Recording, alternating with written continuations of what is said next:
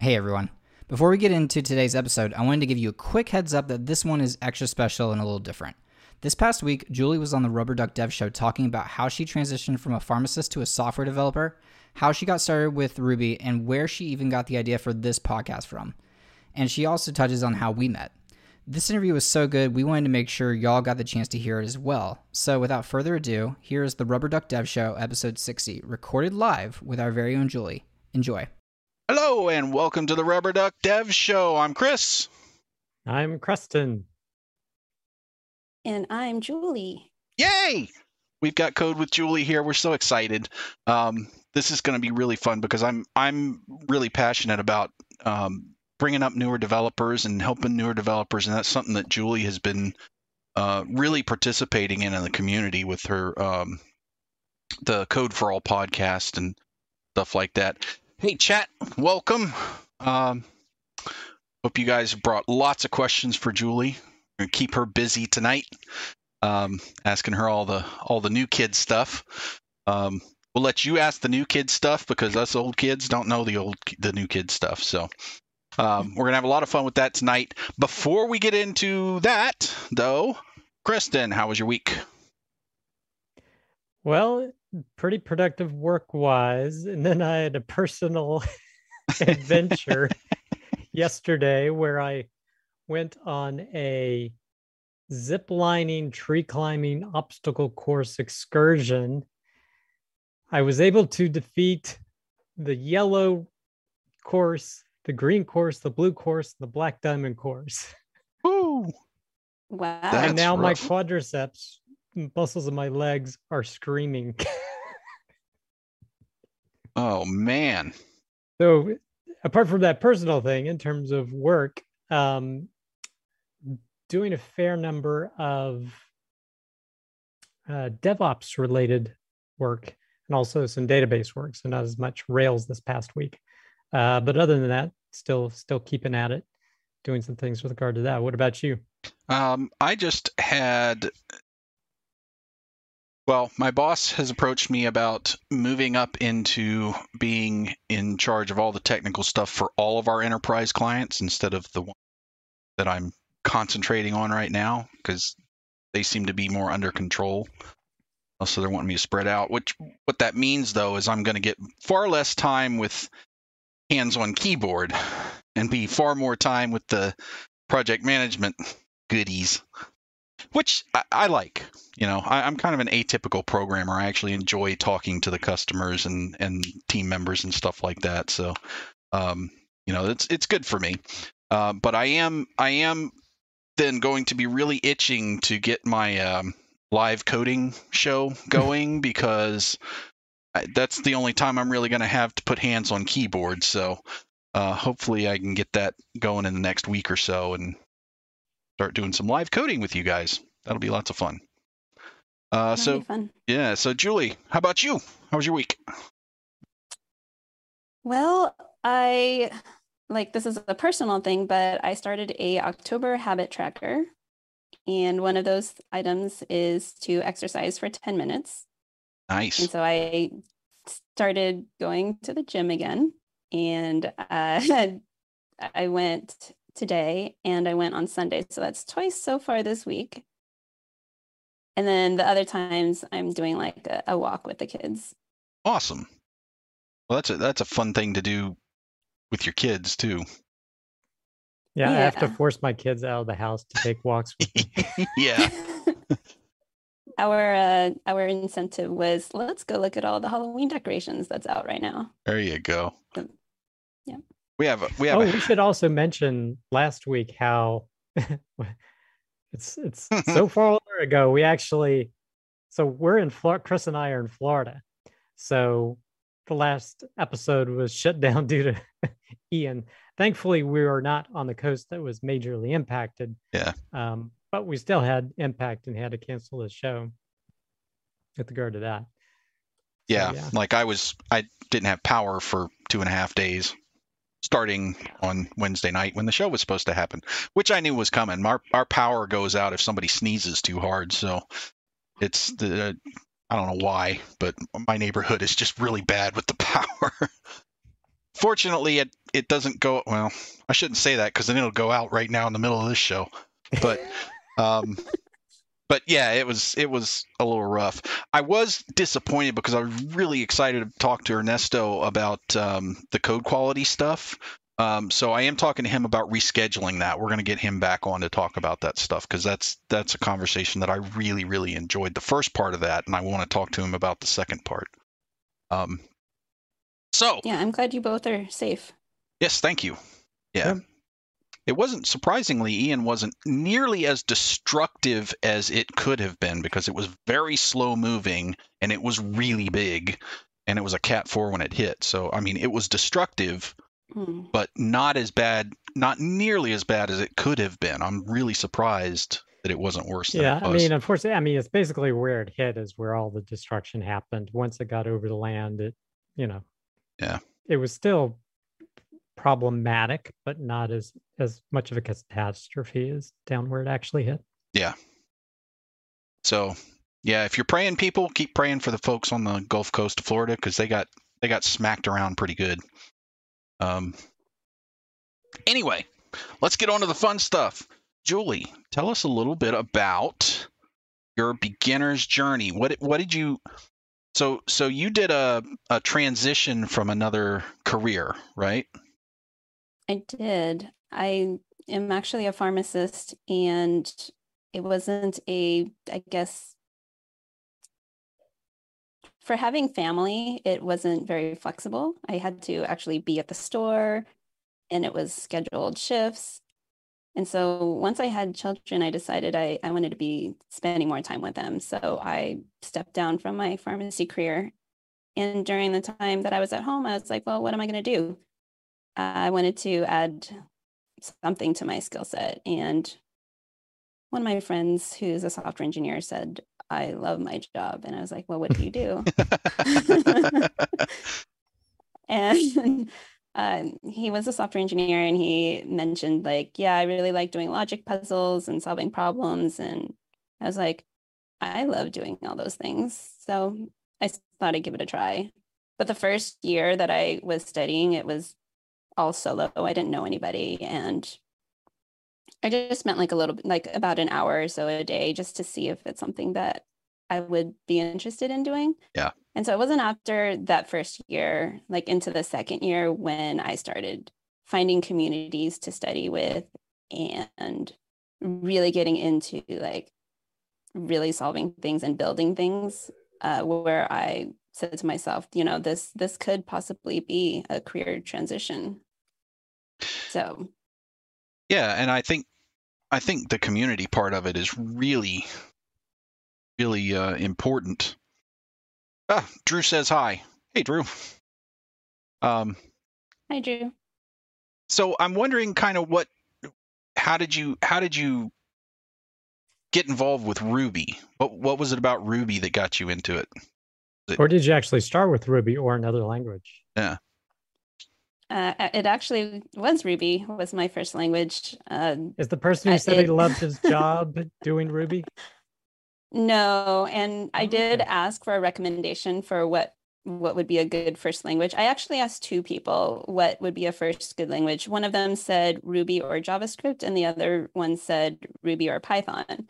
And no, I take that back. It was JavaScript or Python and Ruby or Python or Ruby. I don't remember. Anyways, one of them said Ruby and I was like, well, I don't know where to start. I need some sort of a curriculum because I can't just, I'm one of those people that need that structure. And at the time, there's a boot camp called App Academy that had released their whole curriculum online. And because they used Ruby, that ended up being my first language. I didn't end up going through the whole course, but I got started with them. I got started with them, but I also got started with Codecademy as well. Okay, so you found a course work course load that you were interested in taking, and then just decided, okay, that's the language. I'll go with that. Mm-hmm. Okay. pretty much. Well, hey, that works. So I, I know you've been with the Code for All um, podcast that you're that you're co-hosting uh, with Andrew. One of the focuses is on like junior developers, talking about Mm. things with junior developers and what they're going through and, and what kind of things they need to um, deal with. What what kind of got you into that doing that podcast and, and why is that important? I remember during my learning journey, I needed all sorts of different methods of learning things. So I enjoy watching videos. I also enjoy reading books, uh, learning, like pairing with people. And I listened to a lot of podcasts, but some of the like Ruby specific ones were kind of over my head. And I would still listen to them, but maybe get like, I don't know, 10% of what they were talking about and I was thinking, you know, maybe like passive, it'll passively, I don't know, I'm inherit passively the information. So then I guess at RailsConf, that was my first conference um, in the one in May this year. Uh, so Andrew and Jason and Chris had done a talk about starting a podcast without experience or something like that and I was in that talk and I was thinking to myself, like, I, I really wish there was a more specific to juniors type of Ruby podcast. And so I pitched the idea to Jason and Andrew was right next to him. And Andrew was like, I'll be your co-host. and That's and Andrew I was for like, you. really? I was like, really? Uh, okay, let's do it. And so it just kind of started. I I really wasn't expecting to be the one doing it. I just wanted something like this.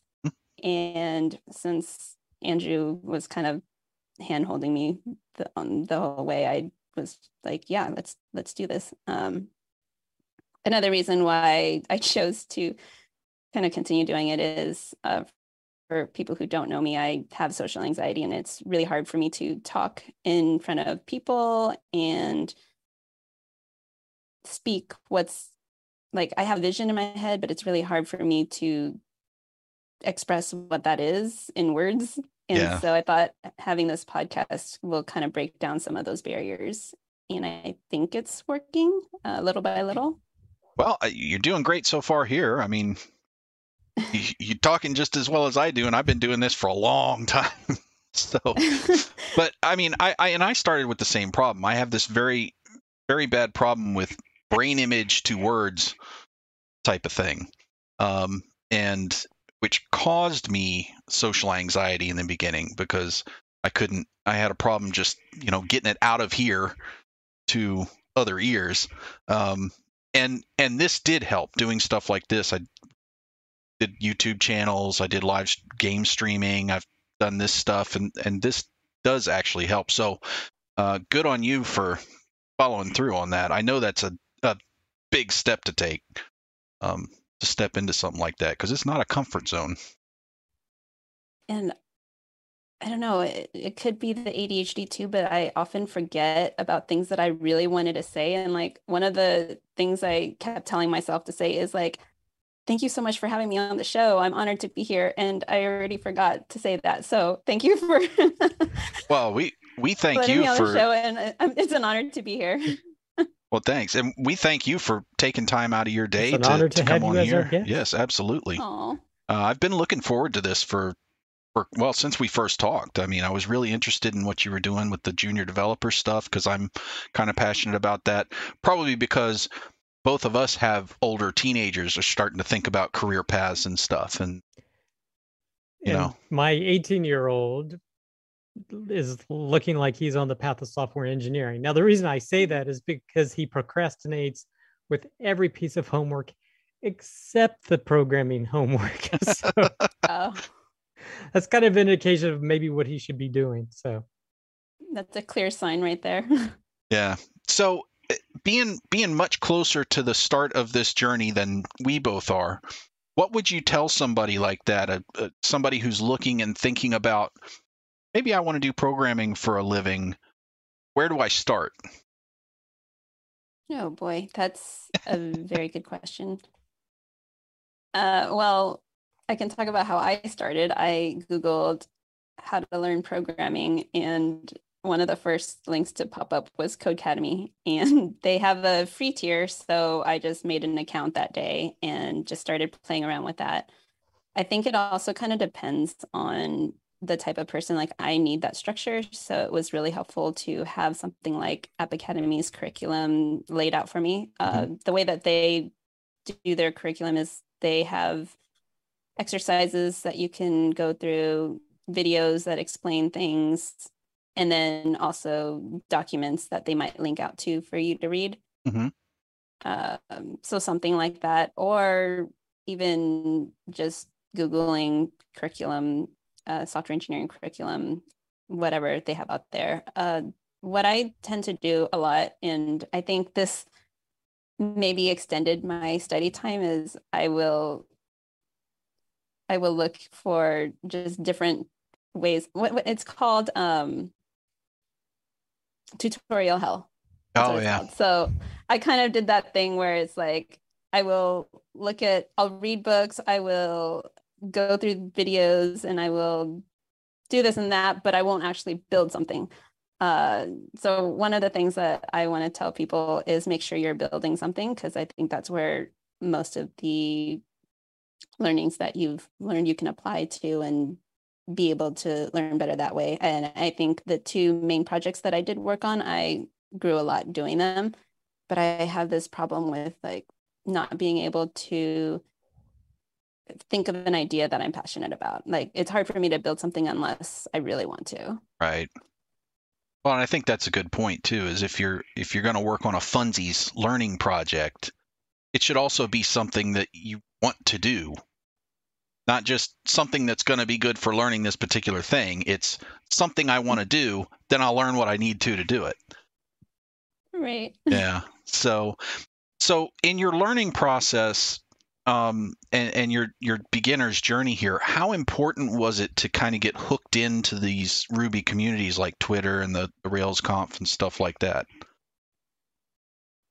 Yeah, in the very beginning, like my first year, I didn't know where to go. Honestly, I, if you could imagine, I live under a rock. I didn't, I couldn't network. So a lot of it was just on my own. And then maybe those two friends that I had mentioned in earlier. Um, after that first year, the reason why, like the reason why I know about learning in communities is Stanford had a program called Code in Place. Yeah, I think that's what it's called. And what it was is they took their intro to computer science class and posted like, or I guess released the first five weeks of it. So half of the actual course. And it was a, this, I would say, a big effort because they also had these section leaders. It was real leaders that they interviewed uh, to become kind of like a mentor for you. And then every week, about 10 of the students would meet with one section leader and I always forget the number, but it's a pretty high number. I want to say there were like 10,000 or so students, which meant there was like 900 or some something section leaders. Wow. And yeah, you we would meet every week. There would be a problem for you to solve, and the section leader helps you, like, can kind of guide you to solving the problem.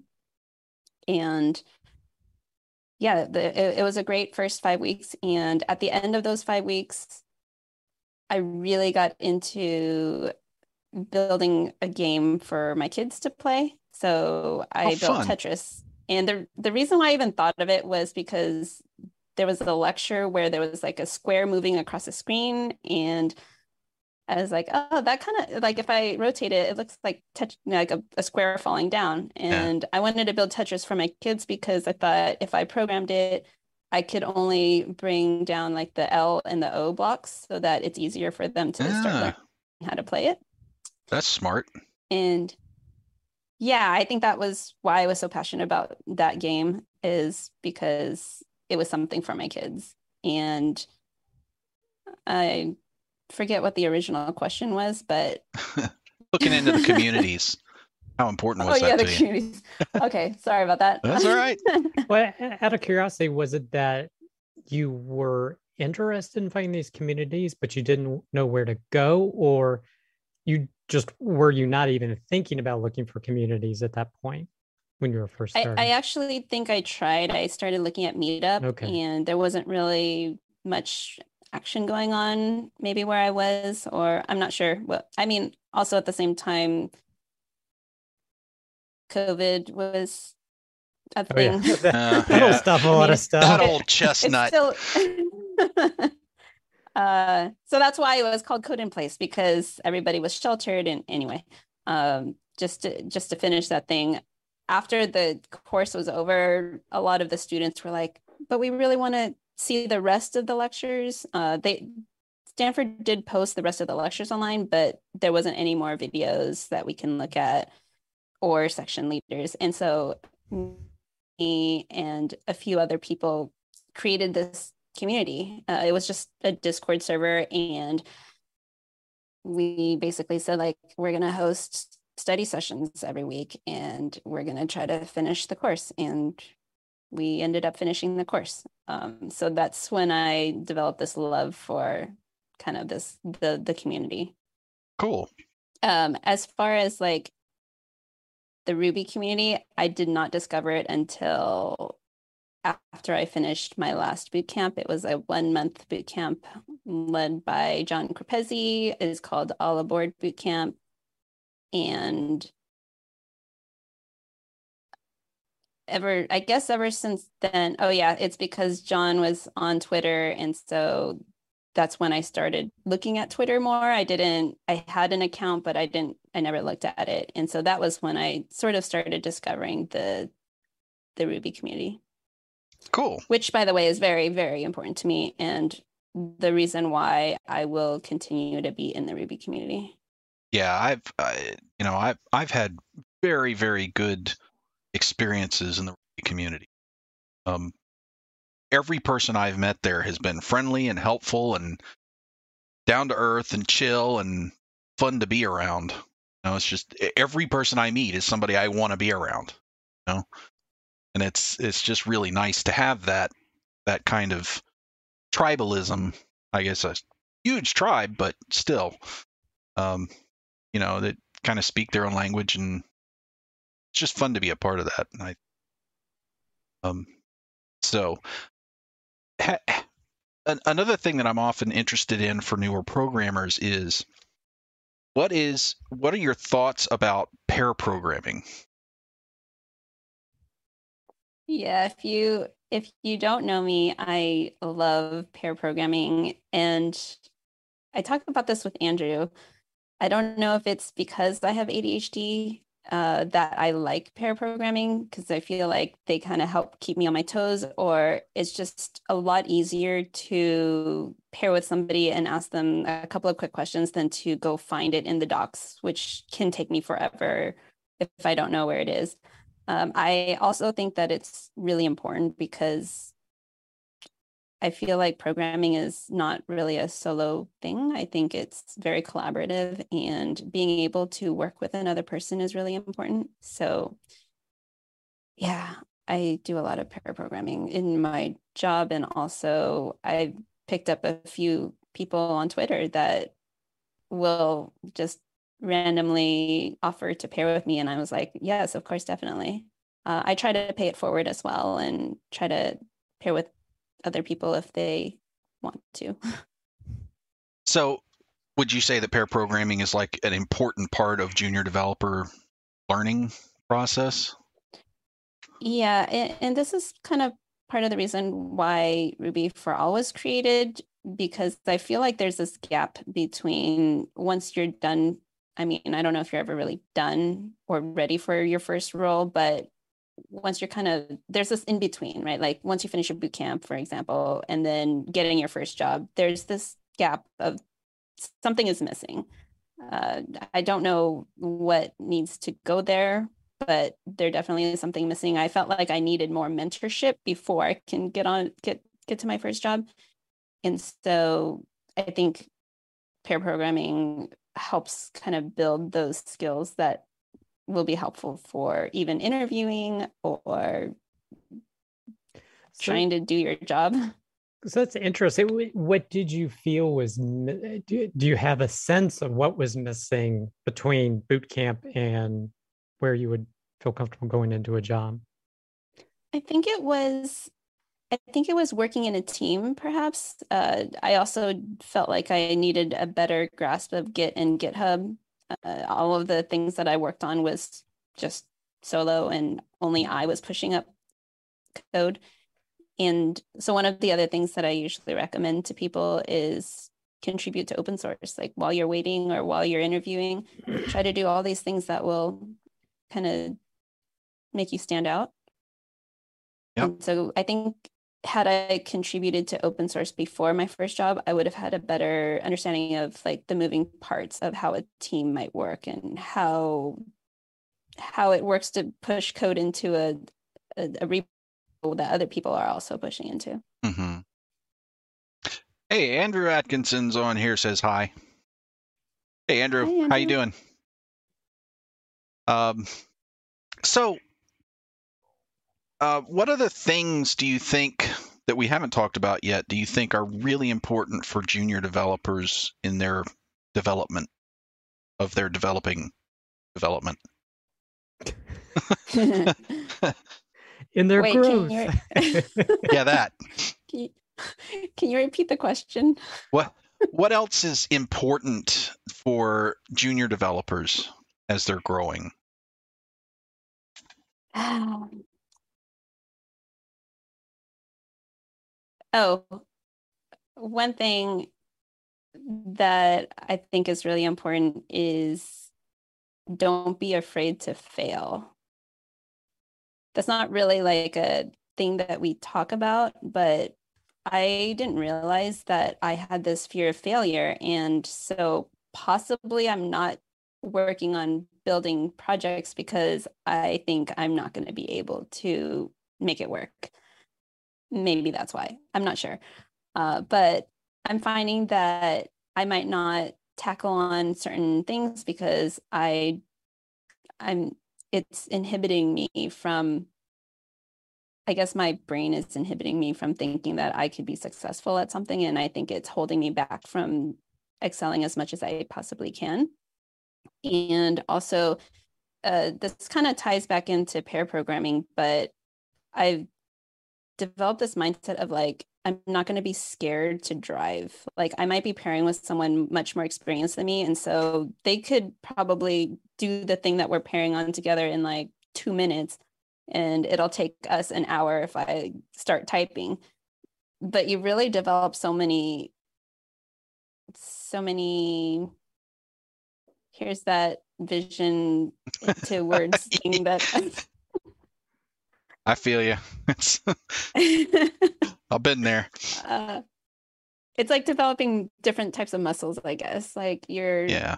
being able to speak to what you're doing i find that i'm not able to do that and i think flashcards potentially could help with that like if i were there's this there's this uh talk at railsconf it was the game show and it was like there would be a word that you have to guess what the word is and then there's these words that you can't say to mm. describe to define this word that this other person is supposed to guess.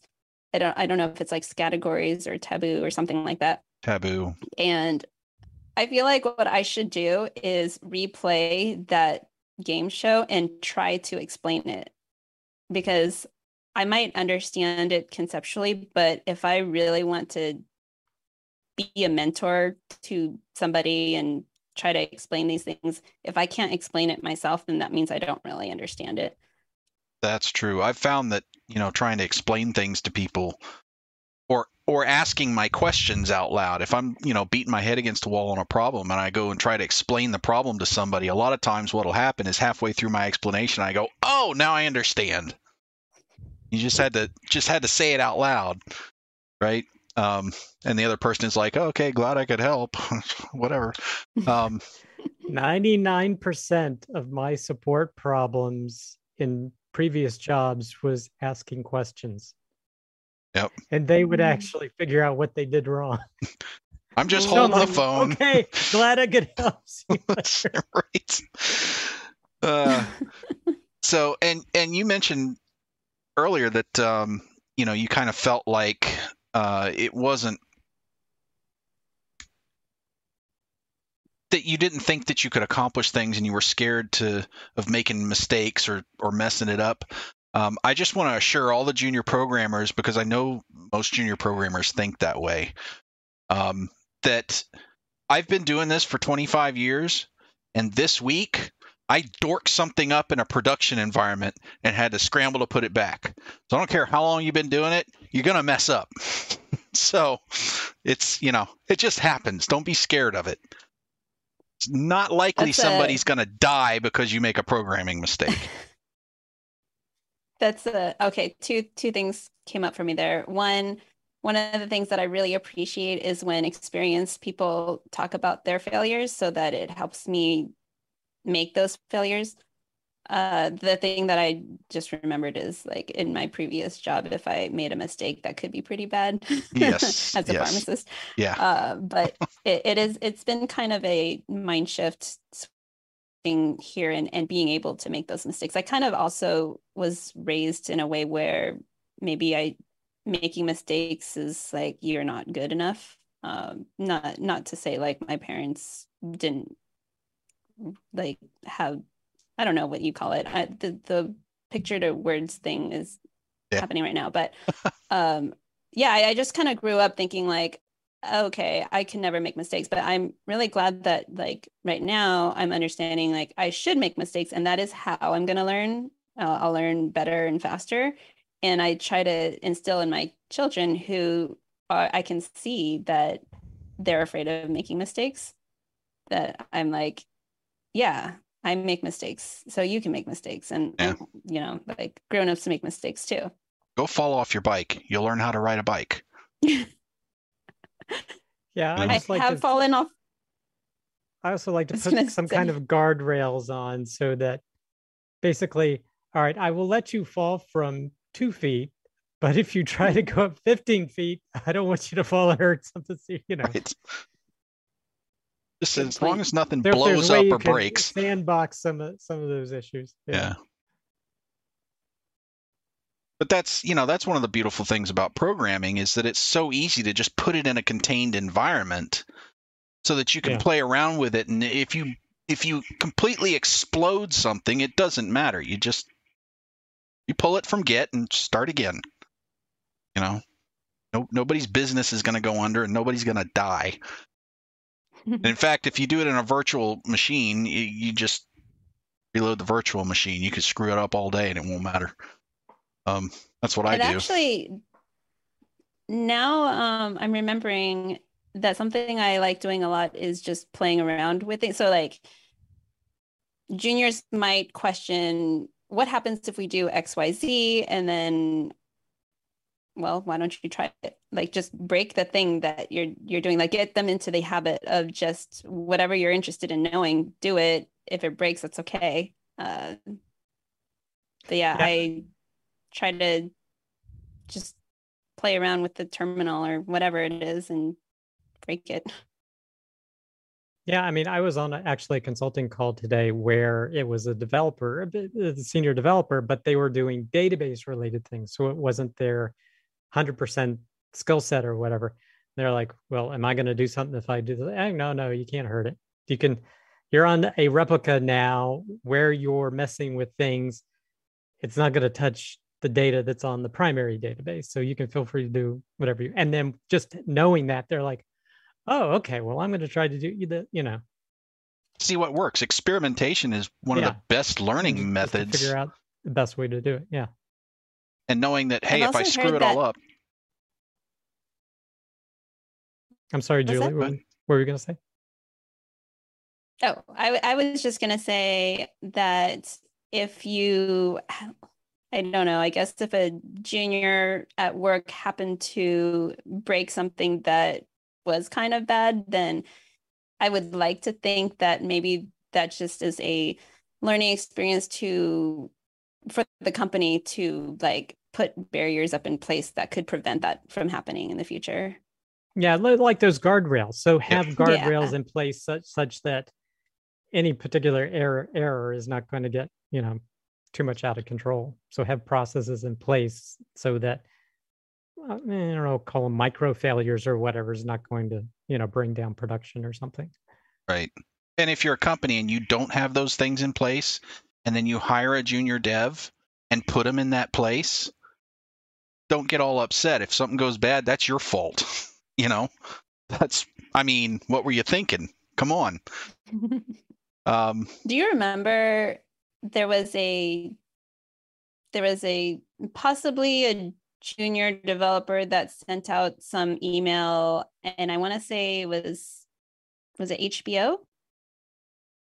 It was like a they sent out a, a email that was like a test email and people weren't supposed to get that email but it, it wasn't like it Oh. wasn't like a big deal but uh in the tech twitter I was noticing a lot of people being very supportive of this like scenario. And I was just like wow that's this is so amazing.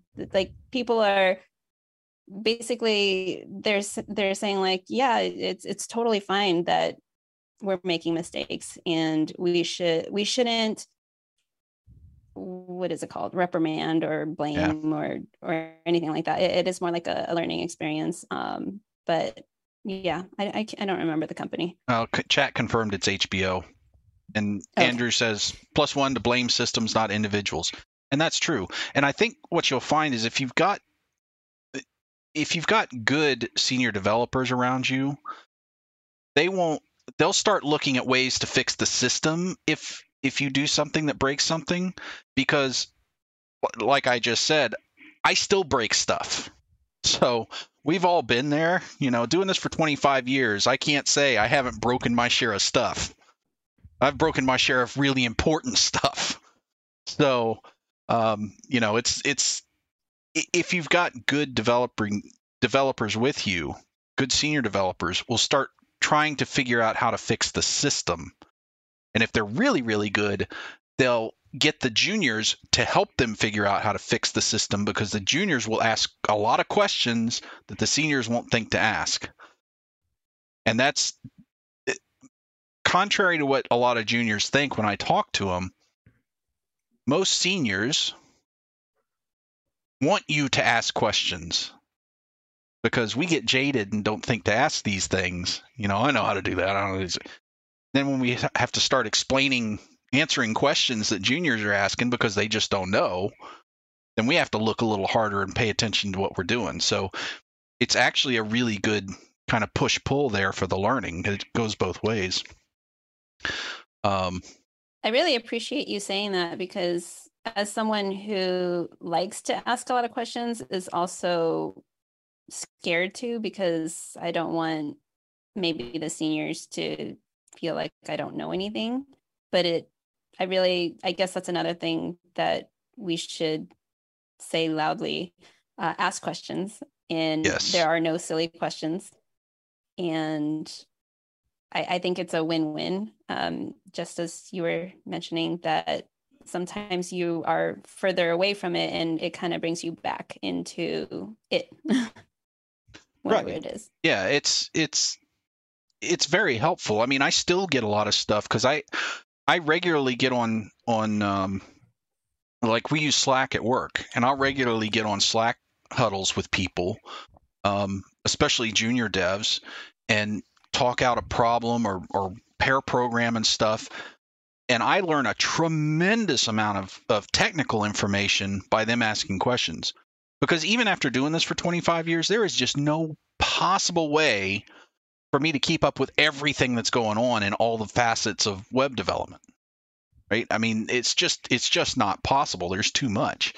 So having having other perspectives there especially younger perspectives whose whose their primary thing is to ask questions and learn things it helps to get the seniors back into okay i need to learn some stuff too they've asked me questions i don't know i'll go figure it out so i can answer right? Because we don't want to look stupid either. We're supposed to know everything. Don't. Um, I promise. Um, which is, you know, I I keep saying junior programmers and senior programs. I actually don't like that terminology, though I don't know of a better terminology to get the point across. But it it kind of sounds like senior programmers are all, oh, oh, oh, oh I'm senior, ha, ha, ha.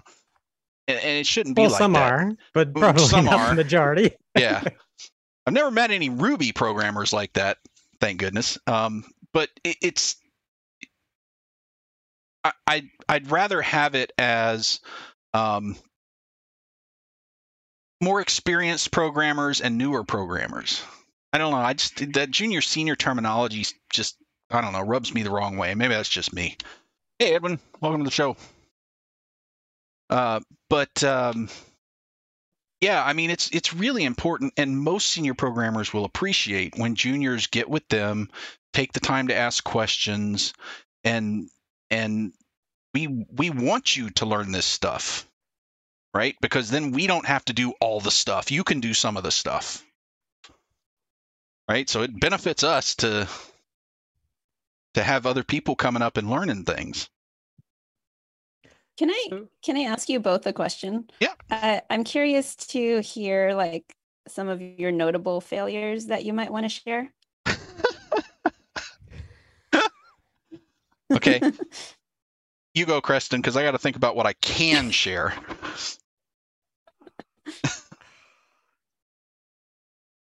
I, I hate to say it, I'm drawing a blank. I'm trying to. I mean, it's not like we Oh, want to well, keep those things in our memories. this is not a programming one. This is not a programming one, but this is just oversight. Me being human, I was so this was for a previous app I had, and I was in the AWS console, and they had this little click interface, and it's very easy to select more than one instance and I was thinking, okay, I want to delete it. And this happened to th- three years ago, so maybe they changed the interface, and it's less probable that this happens. I said, all right, I want to delete this instance, and yes, it says confirm or whatever, but I had actually had two instances selected. One of those instances was the um, database I didn't want to delete, so it actually poof the database. So thankful, and this wasn't a client, this was actually me. So this was my app. So then I'm like, oh boy. So thankfully, I do do Postgres consulting. So I was able to spin it up and get it back up pretty quickly. But that was, I'm much more careful of my clicks in AWS's interface now. I'll just say it that way.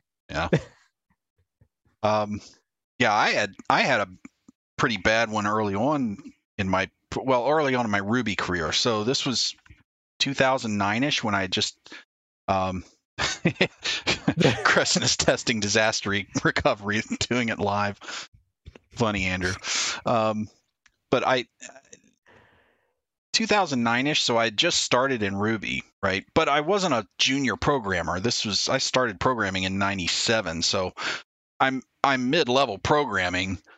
Um, I should have known better, but one of the reasons this happened is that there weren't enough guardrails in place. So not my fault, right? No, it's my fault. I should have known better, but um, I actually ended up disconnecting um, or deleting some of the database callbacks in a code set because I thought these don't look important.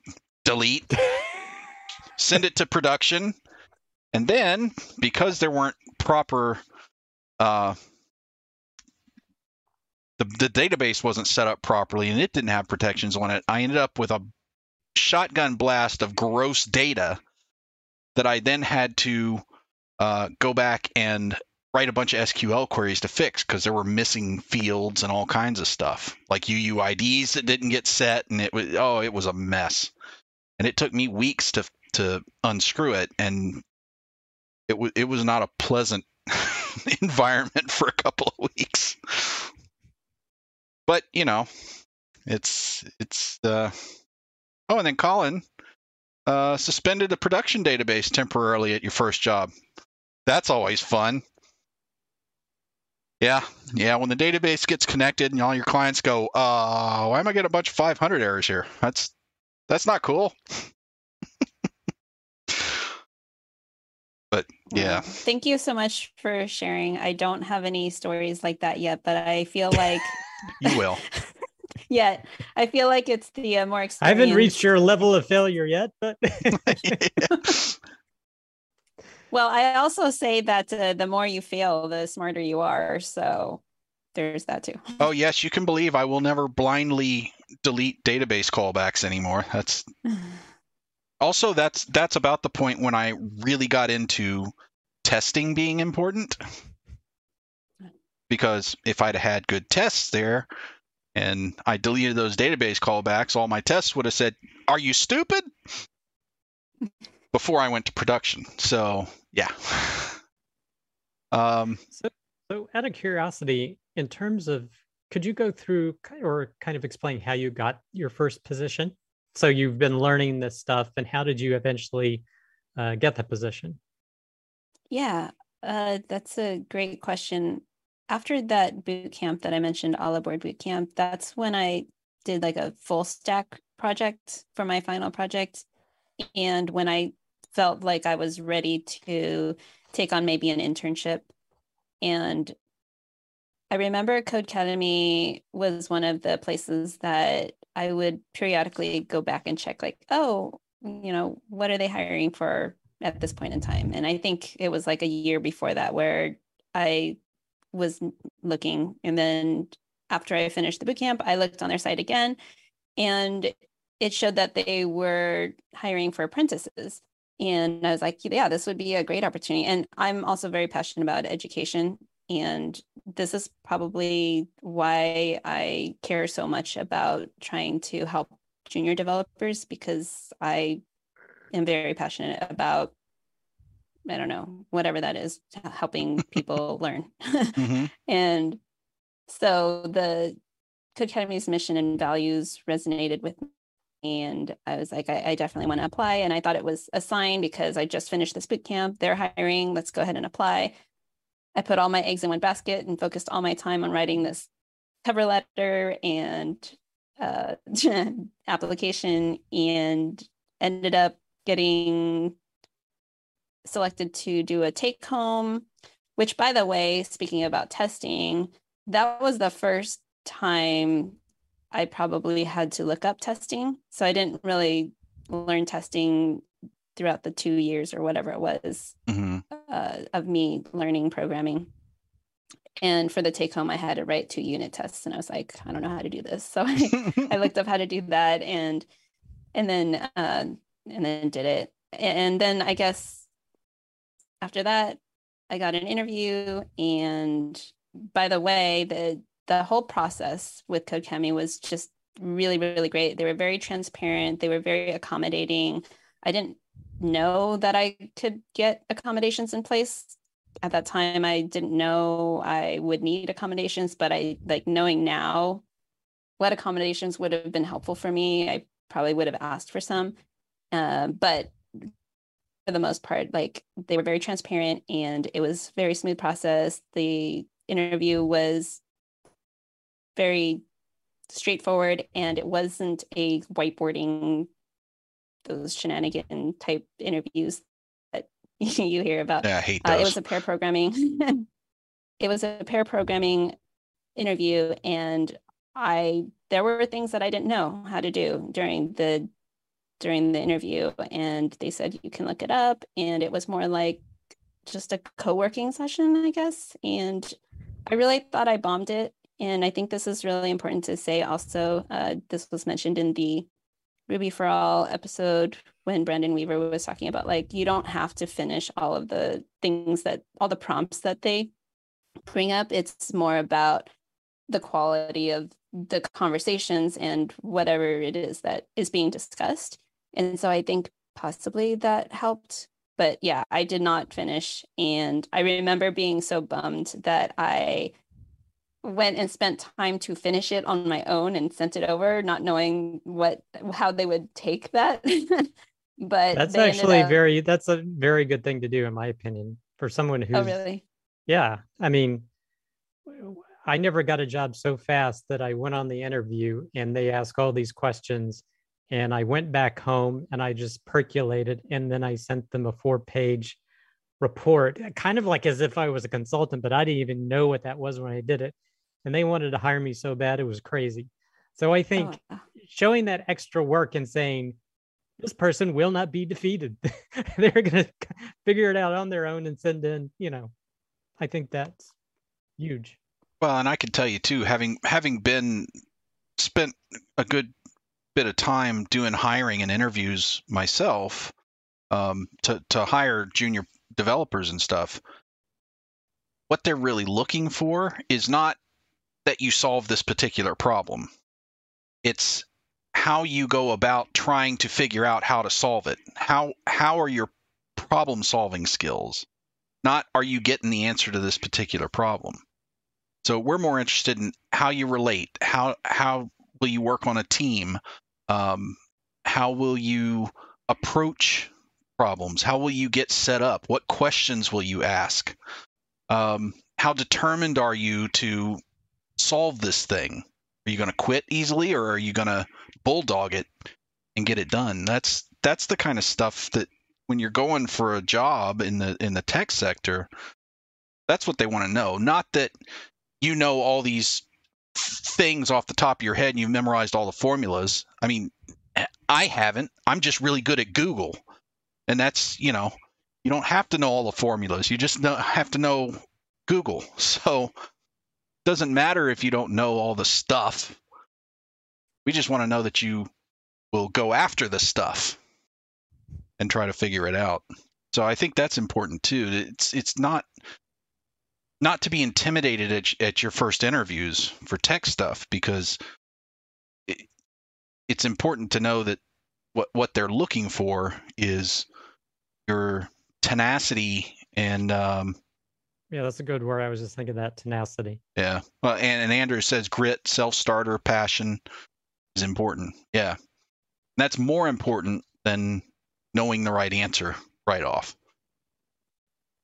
So so when you said this was you said it was an apprentice position was was that considered a um what do you call it? Um well, i mean was it a full-time apprenticeship or i'm sorry was it a internship or was it a full-time position or part-time position Yeah, it actually was full time and Okay. it was paid, which I remember my Right. boot camp instructor said don't don't take positions that aren't paid. Uh, I don't know. I feel like also at the time it's it's really hard to find jobs, so people might want to pick up unpaid positions anyways to get some experience under the belt and get that on their resume. Um, but yeah, it, it, it was full time and it was for 12 weeks, I want to say. And it was a pretty good program where they set you up with a mentor. And I think my mentor was integral for, I guess, my success there because she helped pick out, like in the very beginning, I, I came in as a back end engineer, but there's you know, a lot, lots of like across the stack things that you can do. And so she would handpick in the beginning, she would handpick the tickets that would be appropriate for me. And I think those baby steps led to the training wheels coming off and then me being able to just pick t- pick my own tickets or be assigned tickets from the PM and kind of roll with it. Um, so I, I I think it was a great program. Um, at, at the time there was six of us which was also great because then i had buddies to talk to. Now, so this was a a term apprenticeship, and did that evolve into something else, or or or is that is pretty much just for that term? yeah you either get selected to work with them after or you don't and just so happens that all six of us got converted to Okay. full-time Okay. employees Nice.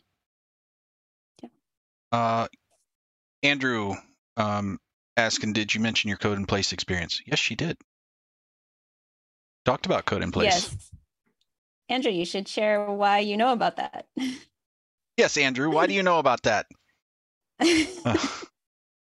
So it's funny because I so Code in Place 2020 was when I was a student, and they happened to do another one in 2021, and I tried to apply as a mentor. I'm pretty sure there was a hiccup because I changed my email address at the time. And so they didn't select me because maybe they flagged my account as like, no, this is not who you say you are. Um, so I, I didn't get selected, but that's okay. You are not who you think you are. so, um, if you had, let's we'll kind of flip the script here and let you, from a junior programmer perspective, do some interviewing of senior programmers. What would you want to ask senior programmers? What kind of things do you want to know as a junior programmer? I, I'm not not trying to put you on the spot, but it's well, yeah, I am.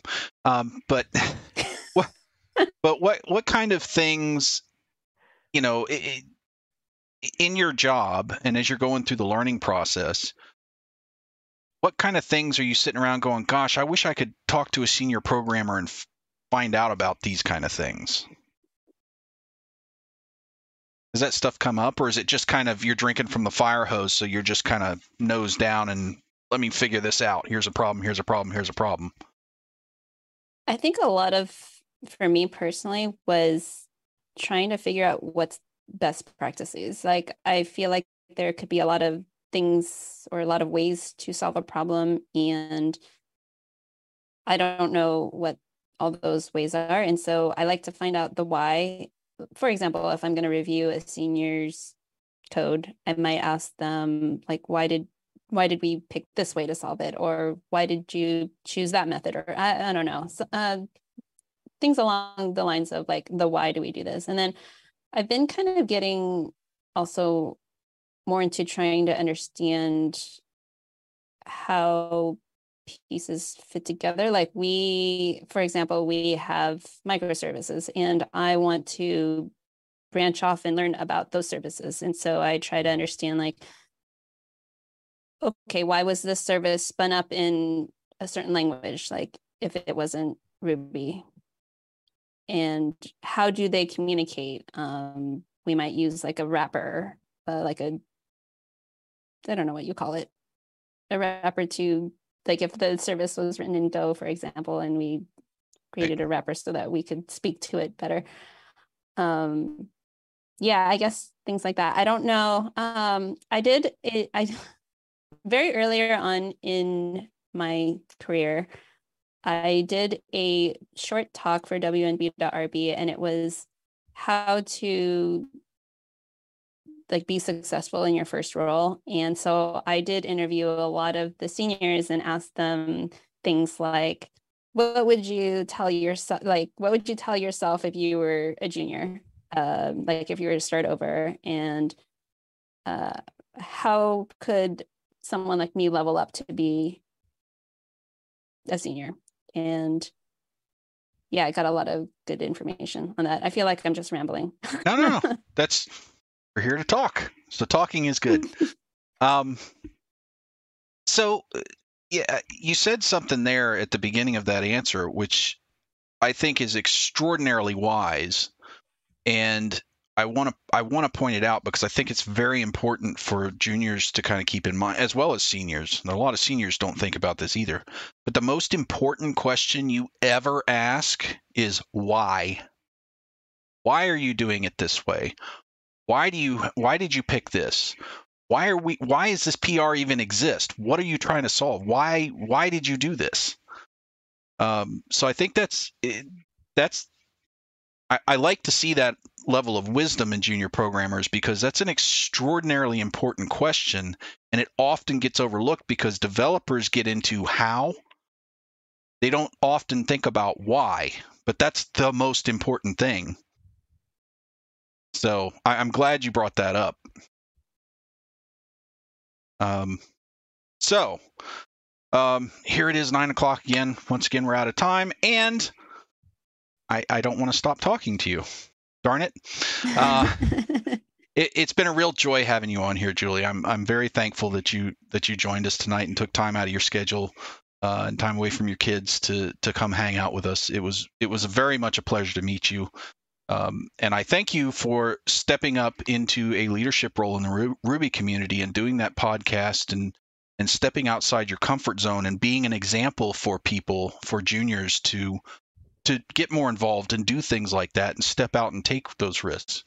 Uh, I think that's that's very awesome of you, and I thank you for that. Um, so, um, I hope you guys really enjoyed that episode. Um, I think that it was a fantastic night. Thank you, chat, for being so interactive uh, and and talking to us during that. That always makes us feel good. Um, if you did enjoy that and you you are seeing this either on YouTube or Twitch, uh, because we go both places. Uh, mash all the buttons and ding all the bells. It's free stuff, and it makes me feel all warm and fuzzy, and makes me want to come back next week. No, actually, talking to the people makes me want to come back next week because um, they're all lovely people. Uh, if you really want to help the show, the best thing you can do is tell all your friends to be here on Wednesday nights at 8 p.m. Eastern. We're here every week, unless there's a hurricane. Uh, but uh, anyway, just tell your friends. We know you have lots of them because you're all cool people. Um, we will be back next week with oh who we got? Man it's been such nutty weeks. Who have we got next week? We have got aaron francis is coming back to talk about the hardware of live streaming. That should be a fun conversation. That's something i'm really interested in. So i've got all kinds of little doodads to talk about around here uh, doing this stuff. So that'll be lots of fun. Uh, we will be rescheduling ernesto uh, to come talk uh, on the 19th, we've got Joel Drapper. I think that's how I pronounce his name. Um, he'll be on, and I'm still trying to recruit people for October 26th to do the Halloween horror stories party. What I'd like to do is have a panel of like four or five people on here in costume having a fun Halloween party, sharing our programming horror stories. So if anybody wants to volunteer to come onto that, please hit me up on Twitter. Uh, I'm trying to get that booked up um, because if I don't get it booked up soon, I'm I'm going to just have to ask somebody to uh, come on, which wouldn't be the worst thing in the world. But man, I was really jazzed about that because um, the the Ruby on Rails podcast brought up that idea, and I I really loved it, and I want to do it. So um, somebody stand up on Twitter with me and say yes, we'll do that. Uh, October 26th. Um, it'll be fun, I promise. All right. Hope you guys enjoyed that. We will see you next week. And until then, happy programming. Happy programming. Happy programming. Bye.